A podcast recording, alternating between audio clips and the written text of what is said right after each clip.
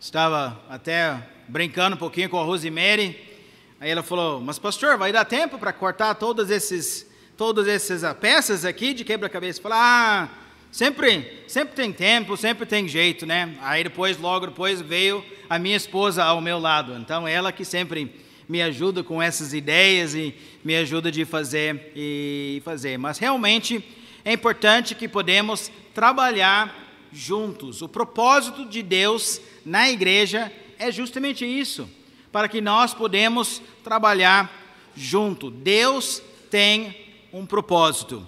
Fiquei sabendo que quando eu não estava aqui na, na escola dominical, Lucas pregou justamente sobre esse tema com os jovens, o propósito de Deus na sua vida. E eu gostaria uh, de destacar, uh, destacar isso hoje à noite. Eu estava falando sobre as pessoas que tinham o seu primeiro encontro com Deus várias vezes, mas também estou estudando uma outra Bíblia também que coloca ah, toda a Bíblia em um grande esboço. Então, acabei de terminar de ler vários versículos que falam sobre as obras de Deus. As obras de Deus. Agora já estou entrando nos milagres, que é o próximo assunto. Mas podemos ver as obras de Deus e Deus que tem um propósito na nossa vida. Mas Deus criou o homem, o homem está com limites. Ele tem limites. Ele tem limites no seu tempo. Ele tem limites na sua energia. Jó, Jó entendia isso muito bem. Ele era um homem forte, firme, e com saúde e a bênção de Deus, ele tinha, na verdade, muitos bens, ele tinha muitas maneiras para servir a Deus. E de repente, Deus tirou tudo. Mas olhe comigo em Jó, capítulo 14. Nós vamos olhar em vários versículos uh, hoje à noite, inclusive a Efésios, capítulo 1, que nós olhamos no começo uh, da nossa, do, do, do culto no meio da nossa leitura. Então, em Jó, capítulo 14, nós vamos ler versículos 1 a 5. Jó 14, versículos 1 a 5. O homem, nascido de mulher, vive quanto tempo? Breve tempo. E cheio de inquietação Nasce como a flor e murcha. Foge como o quê? A sombra e não permanece. E sobre tal homem abres os olhos e o fazes entrar em juízo contigo? Quem da imundícia poderá tirar coisa pura? Ninguém visto que seus dias estão o quê? Contados. Contigo está o número dos seus, qual é palavra? Meses. Aquela ideia que não fica nem contando os anos. Melhor até contar os meses, porque nem necessariamente o próximo ano é garantido. Tu, versículo 5 continua: Tu ao homem puseste limites além dos quais não passará. Então Deus colocou limites em nossas vidas. Ele colocou limite de quantos, quantos anos ou quantos meses nós vamos viver nesse mundo. Ele também, lógico, ele colocou limites na nossa energia. Quantas vezes você chegou no final do dia e, e realmente falou isso, né? A minha pilha acabou. Não tenho mais energia, só quero ir para a cama e dormir e tomara que eu vou acordar com energia suficiente para encarar o próximo dia. E já sabemos, cada ano que passa, parece que a energia não é a mesma. Então eu vejo isso, Josias, eu vejo ele, ele sempre está, ele não para, ele parece que ele gosta de cair pelo menos uns, uma dúzia de vezes por, por dia. Então, mas ele tem muita energia, mas durante as nossas vidas, até a energia começa a acabar. Deus colocou esses limites na nossa vida, não colocou? Por quê? Por que precisamos dormir? Por que precisamos? Por que nós temos mais limite? Porque às vezes, porque Deus está querendo realmente nos lembrar que nós precisamos confiar em quem? Confiar em Deus. Confiar em Deus para que Ele também possa realmente trabalhar em nossa vida. Então Deus está querendo que nós podemos lembrar disso. Eclesiastes capítulo 3 e versículo 14. Jó também falava muito sobre o lado de poético. Às vezes a gente esquece que Jó é um livro de poesia. Ela faz parte do grupo de livros poéticos. Jó, e qual é o próximo? Salmos, Provérbios e depois temos Eclesiastes e por fim Cantares. Então, Eclesiastes também ela é um livro poético. Podemos ver vários versículos bonitos em Eclesiastes que foi escrito por Samuel, uh, pelos Salomão. Eclesiastes capítulo 3, versículo 14. Eclesiastes capítulo 3, versículo 14 fala: Sei que tudo quanto Deus faz durará por quanto tempo? Eternamente. Nada se lhe pode acrescentar e nada lhe tirar. E isto faz Deus para que os homens temem diante dele. Faz propósito de Deus para que os homens temem diante dele. Tudo que a gente faz passa rapidinho, mas algo de Deus dura eternamente. E até na verdade a sua alma. A sua alma. A sua alma dura eternamente. Seja que você colocou a sua fé em Deus ou não. É só a questão de onde ela vai durar esse tempo, seja lá no céu ou seja lá no inferno. Mas Deus tem um propósito no meio de tudo isso. Podemos ver a soberania de Deus. Deus não faz erros. Eu gosto daquele cântico que nós cantamos bastante, que fala que Deus não faz erros, podemos confiar dele. Então eu até uh, escrevi dois versículos que na verdade eu já estou pedindo para os jovens decorarem, mas eu não vou não vou chamar nenhum para realmente ficar em pé para tentar tentar citar. Eu acho que o Maurício fez muito bem. Aí ele falou que ele sabia o versículo, o pastor Sidney já falou, então, levanta e fala, né? Aí já o coração dele já começou a bater mais forte. Mas ele conseguiu, no, ah, conseguiu ah, de falar o versículo. Mas em Isaías, Isaías 28, 16. Isaías 28, 16 fala: Portanto, assim diz o Senhor Deus: Eis que eu assentei em Sião uma pedra, pedra já provada, pedra preciosa, angular, solidamente assentada. Aquele que crê, não foge. Podemos confiar na pedra, podemos confiar em Jesus Cristo. É uma pedra já provada, uma pedra preciosa, angular, solidamente assentada. Então podemos confiar nele, porque ele não faz erros. Podemos confiar simplesmente que Deus tem propósito. Deus tem propósito em tudo que passa na sua vida. Ele não faz erros. Um outro versículo que também mostra isso é Isaías 46, 10. Isaías 46, 10. Que fala que desde o princípio anuncio o que há de acontecer, e desde a antiguidade as coisas que ainda não sucederam, que digo, o meu conselho permanecerá de pé, farei toda a minha vontade. Então ele está falando: eu já sei o que vai acontecer, eu já sei que tal coisa vai acontecer.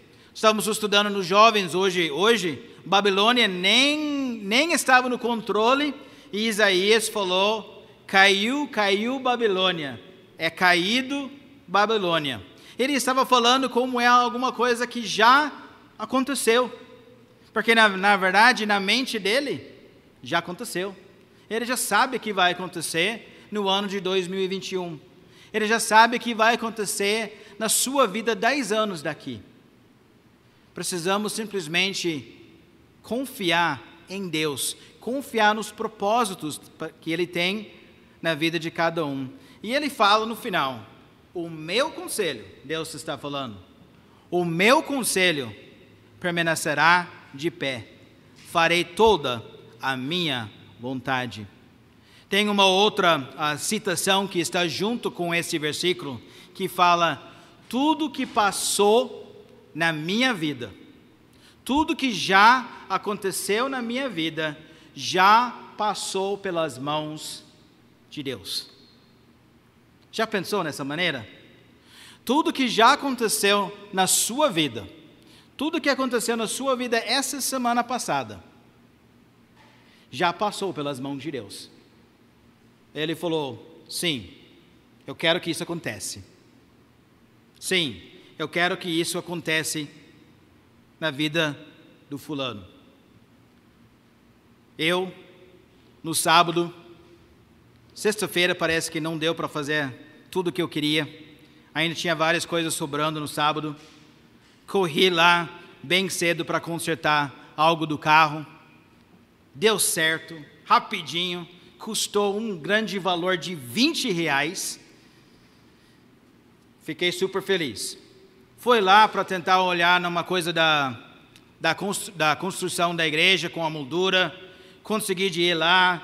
Eu falei para o pastor Sidney, literalmente, né, nós dois chegamos, né, sem querer, querendo, no mesmo, no mesmo tempo, justamente lá. O homem explicou, foi realmente né, muito bom a explicação dele, deu para endireitar as coisas da moldura lá fora. Saí lá, até olhei no relógio, falei, uau, tem quase, tem mais uns duas ou três horas antes da, da atividade dos jovens. As coisas já estão rendendo, está indo muito bem. Aí eu comecei a andar lá e aí eu fui lá no frufru. E o Alifor até passou, né, para me ver já parado no frufru. Em uma das maneiras, quando eu tentei me estacionar no meio do trânsito, eu sei que ninguém vai acreditar que isso pode acontecer com o pastor Benjamin, mas aí eu fiz uma virada para o lado direito e tá. Escutei aquele som que ninguém quer escutar, né? Bati no carro. Aí o homem lá, na verdade ainda com uma cerveja no carro, ainda chegou lá e ele começou a xingar e falar e falar, e eu só lá, tentando esperar, tentando deixar ele mais calmo, tudo isso. Mas você já sabe, provavelmente já passou por isso, aí tentar achar uma maneira de descobrir quanto que vai ser. Realmente eu sabia que era minha culpa, então tinha que realmente resolver isso, achar um funilaria, aí eu correndo para lá, sábado à tarde, tudo fechando e ainda pensando nos jovens e a atividade que vai acontecer, preste acontecer. E às vezes você fala, Deus, por quê?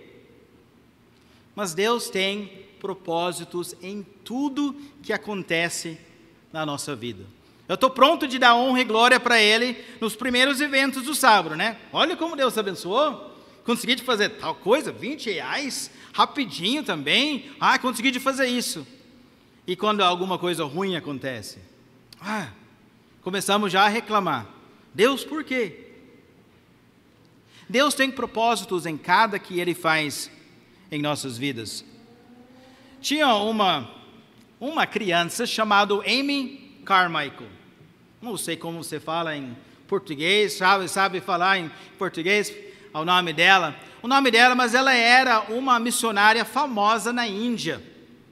E ela foi sozinha ela no, no futuro da vida dela, ela foi para a Índia, ela foi usada de uma maneira maravilhosa no meio, principalmente nos templos de hindu. E nesses templos de hindu tinha várias crianças, várias meninas e vários vários que até que eram usados numa sentido de prostituição. Era uma coisa era uma coisa muito feia no meio da, da religião hindu naquela, naquele tempo.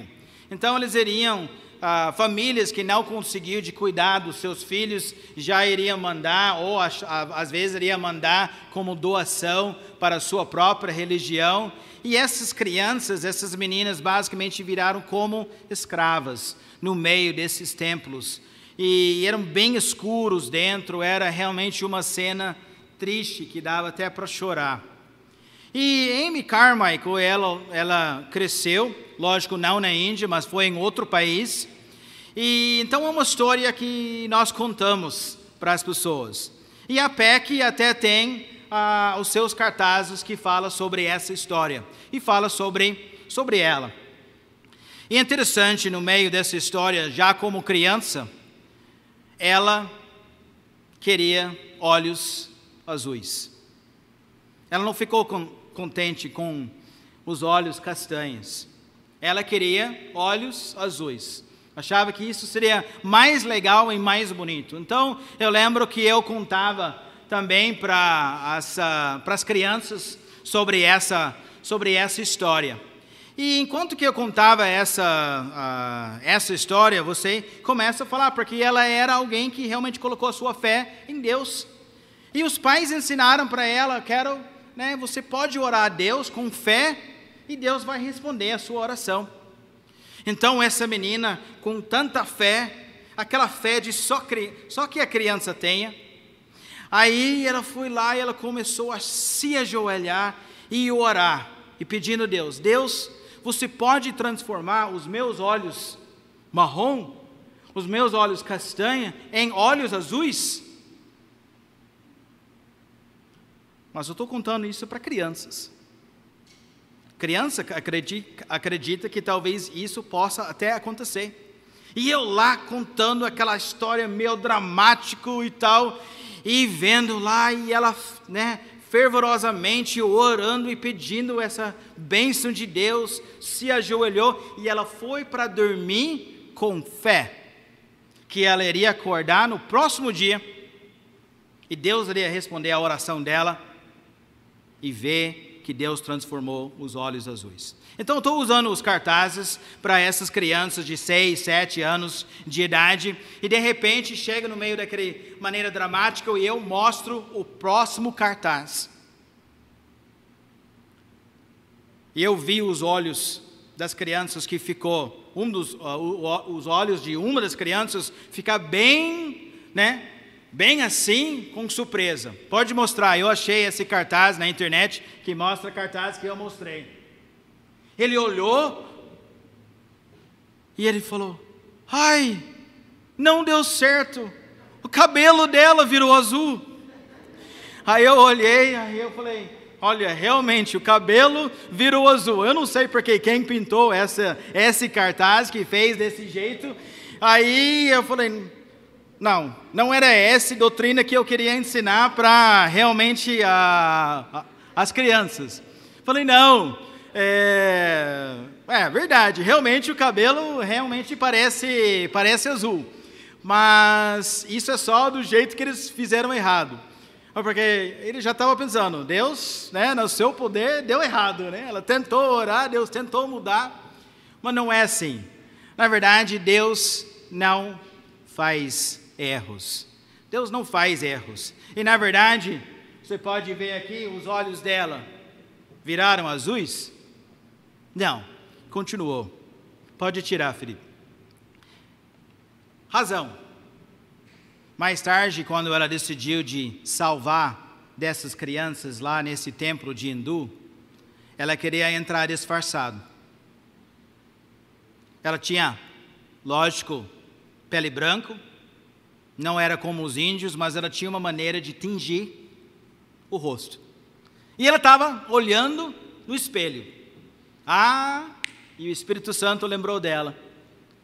Tá vendo porque Deus não queria que você tinha olhos azuis? Como seria fazer um jeito com esses olhos azuis? Porque lá na Índia, todo mundo com esses olhos castanhos. Aí finalmente ela entendeu o propósito de Deus.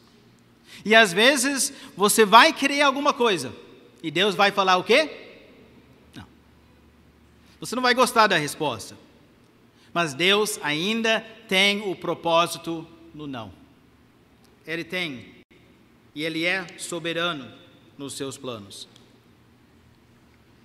Deus consegue usar os seus propósitos com tudo. Ele faz isso até com os povos. Vai comigo em Jeremias, capítulo 51, versículo 20. Jeremias 51, versículo 20. Muitos de vocês conhecem a nação de Babilônia, como Babilônia foi usado nas mãos de Deus. Em Jeremias 51, 20, Jeremias está pregando para o povo de Judá e ele fala que Deus está falando, tu, Jeremias 51, versículo 20, tu, Babilônia, eras o meu, o que? Martelo, um meu, e minhas armas de guerra, por meio de ti, despedacei nações e destruir reis. Nota também aquela palavra, despedecer. Eu, Deus está falando. Eu, na verdade, eu usei você para realmente conseguir de fazer o meu propósito.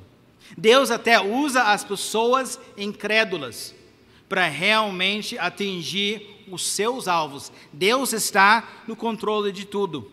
Ele fala também em outro versículo no Velho Testamento, ele falou: terei misericórdia de quem eu tiver misericórdia, e me compadecerei de quem eu me compadecer. É Deus que decide.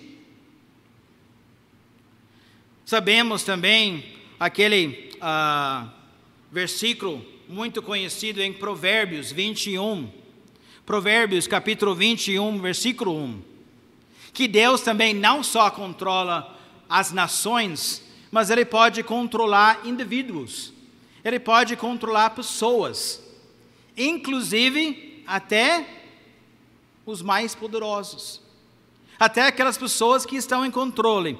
Provérbios 21, versículo 1 fala: Como ribeiros de águas, assim é o coração do rei na mão do Senhor.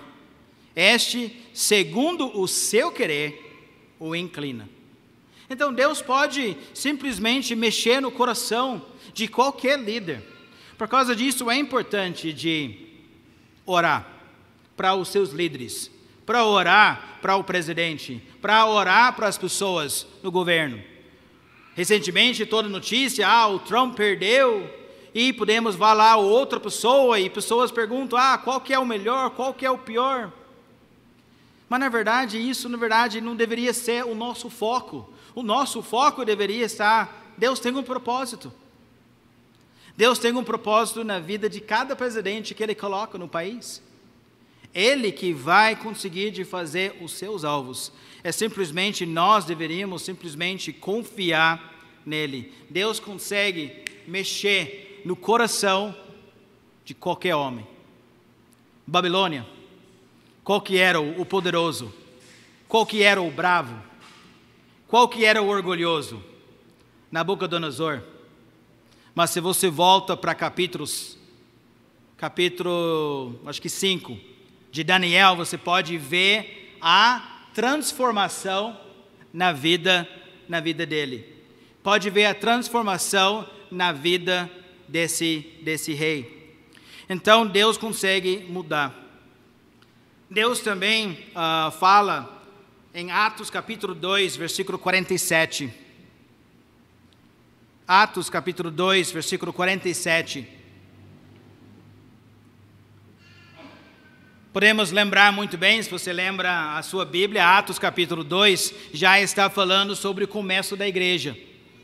É o, é o capítulo que, como, que começa com a pregação de Pedro, Pentecostes, o Espírito Santo, várias pessoas aceitam Cristo como seu Salvador, na verdade era 3 mil pessoas.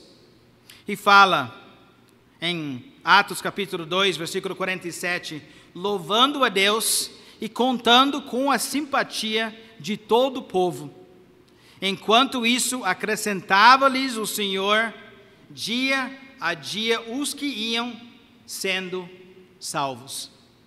Temos vários outros versículos que fala que os que haviam sido, sido destinados para a vida eterna. Podemos ver até a soberania de Deus, até no meio da salvação. Podemos ver Jeremias que fala que Deus escolheu ele. Quando? Antes que eu te formasse no ventre materno, eu te conheci. Com amor eterno eu te amei, por isso com benignidade te atraí. Podemos ver como Deus escolheu Jeremias antes que ele nasceu. Eu quero usar ele como profeta. Lógico, tem pessoas que às vezes até brigam como esse, como isso pode encaixar calvinismo e também o livre arbítrio do homem. Mas simplesmente eu acredito que só só Deus consegue entender como esses dois princípios realmente andam com mãos dadas. Mas podemos ver a Bíblia ensinando esses dois princípios, como a soberania de Deus e também o livre arbítrio. Mas sabemos também que Deus quer que tudo é para o nosso bem. Outro versículo meu conhecido é Romanos 8, versículo 28. Romanos 8, versículo 28. Sabemos que quantas coisas? Todas. Todas as coisas cooperam para o quê? O bem. Daqueles que amam a Deus daqueles que são chamados segundo o quê? Seu propósito. Seu propósito. Então isso, isso inclui até as coisas ruins que acontecem na nossa vida. Eles são, eles, Deus quer usar isso para o nosso bem e para o seu propósito. Então podemos ver a, a importância disso. Gostaria também de ir para o nosso trecho que nós abrimos a nosso, nosso culto, Efésios capítulo 1. Efésios capítulo 1.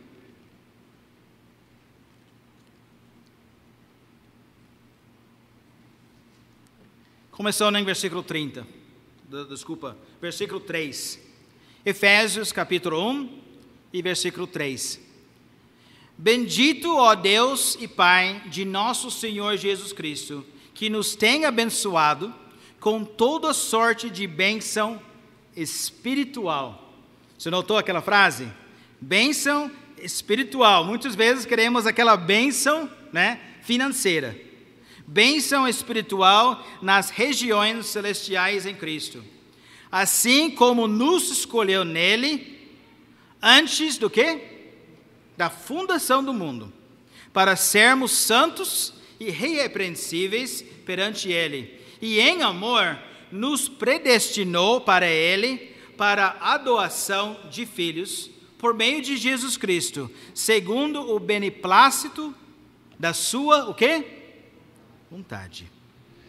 Para louvor da glória de sua graça que Ele nos concedeu gratuitamente no amado. Versículo, pulando para o versículo 11. Nele, digo, no qual fomos também feitos herança, predestinados, segundo o quê? O propósito daquele que faz todas as coisas conforme o conselho da sua vontade. Está pegando essas frases? Está enxergando como o propósito de Deus é importante? E versículo 12 fala a razão. Qual que é o propósito? A fim de sermos para louvor da sua glória. Nós, os que de antemão esperamos em Cristo. Deus está querendo que a sua vida pode dar honra e glória a Ele. Por causa disso, Ele tem um propósito em tudo que Ele faz. Ele quer que nós podemos lembrar dele. Ele quer, às, às vezes, colocar limites em nossas vidas, para que nós podemos lembrar dele e da honra e glória. Às vezes ele até deixa alguma coisa ruim acontecer na nossa vida, chegando lá, batendo num carro, para às vezes a gente simplesmente lembrar do nosso Deus. E lembrar que precisamos confiar nele. Precisamos uh, lembrar que Deus quer que nós podemos aprender caráter, às vezes através, através também das coisas que acontecem em nossa vida. Então, uh, podemos ver a, a importância. Mas Deus, Ele nos deu uma escolha. Olha comigo em Deuteronômio, capítulo 11, versículo 26. Deuteronômio 11 e 26.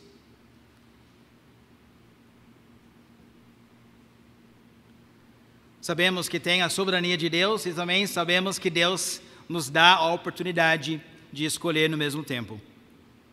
Deuteronômio 11, 26 fala: Eis que hoje eu ponho diante de vós duas escolhas. Quais são as escolhas? Bênção, maldição. Versículo 27. A bênção quando cumprirdes os mandamentos do Senhor vosso Deus que hoje vos ordeno. Vos ordeno. 28. A maldição, se não cumprirdes os mandamentos do Senhor vosso Deus, mas vos desviardes do caminho que hoje vos ordeno, para seguirdes outros deuses que não conhecestes. Ele fala mais tarde que ele fala: Eu quero que proponha hoje a vida e o bem, ou morte e o mal. Você quer a vida e o bem, ou a morte e o mal? Josué falou para as pessoas lá de Israel: vocês podem escolher quem você quer, mas eu e a minha casa serviremos ao Senhor. Podemos lembrar também de Elias, lá no Monte Carmelo. Ele olhou para todo mundo. Se o Senhor é Deus, segue-o. Se é Baal, segue-o. Mas escolhe. Escolhe hoje. E Deus está falando isso para cada um de nós também, que nós precisamos simplesmente escolher. Eu vou escolher Deus ou vou escolher o mundo? Eu vou escolher que Deus seja o dono da minha vida ou eu vou escolher que eu seja o dono da minha vida? Eu vou escolher o bem amanhã ou eu vou escolher o mal? Cada dia você tem várias escolhas. E é importante que podemos ver que Deus tem o seu propósito na sua vida cada semana. Podemos ver a, a importância no meio disso. Deus está querendo que nós podemos simplesmente escolher o que é certo. Ele está querendo realmente nos abençoar. Podemos ver até no meio, uh, no meio de vários versículos, Deus fala a fim de que ninguém se vanglorie na presença de Deus. Deus criou cada um de nós na imagem de quem? De Deus. Ele está querendo que nós podemos mostrar a imagem de Jesus Cristo, que nós podemos ser moldados no meio dessa imagem. Ele quer que as pessoas podem enxergar Jesus Cristo. Tem aquela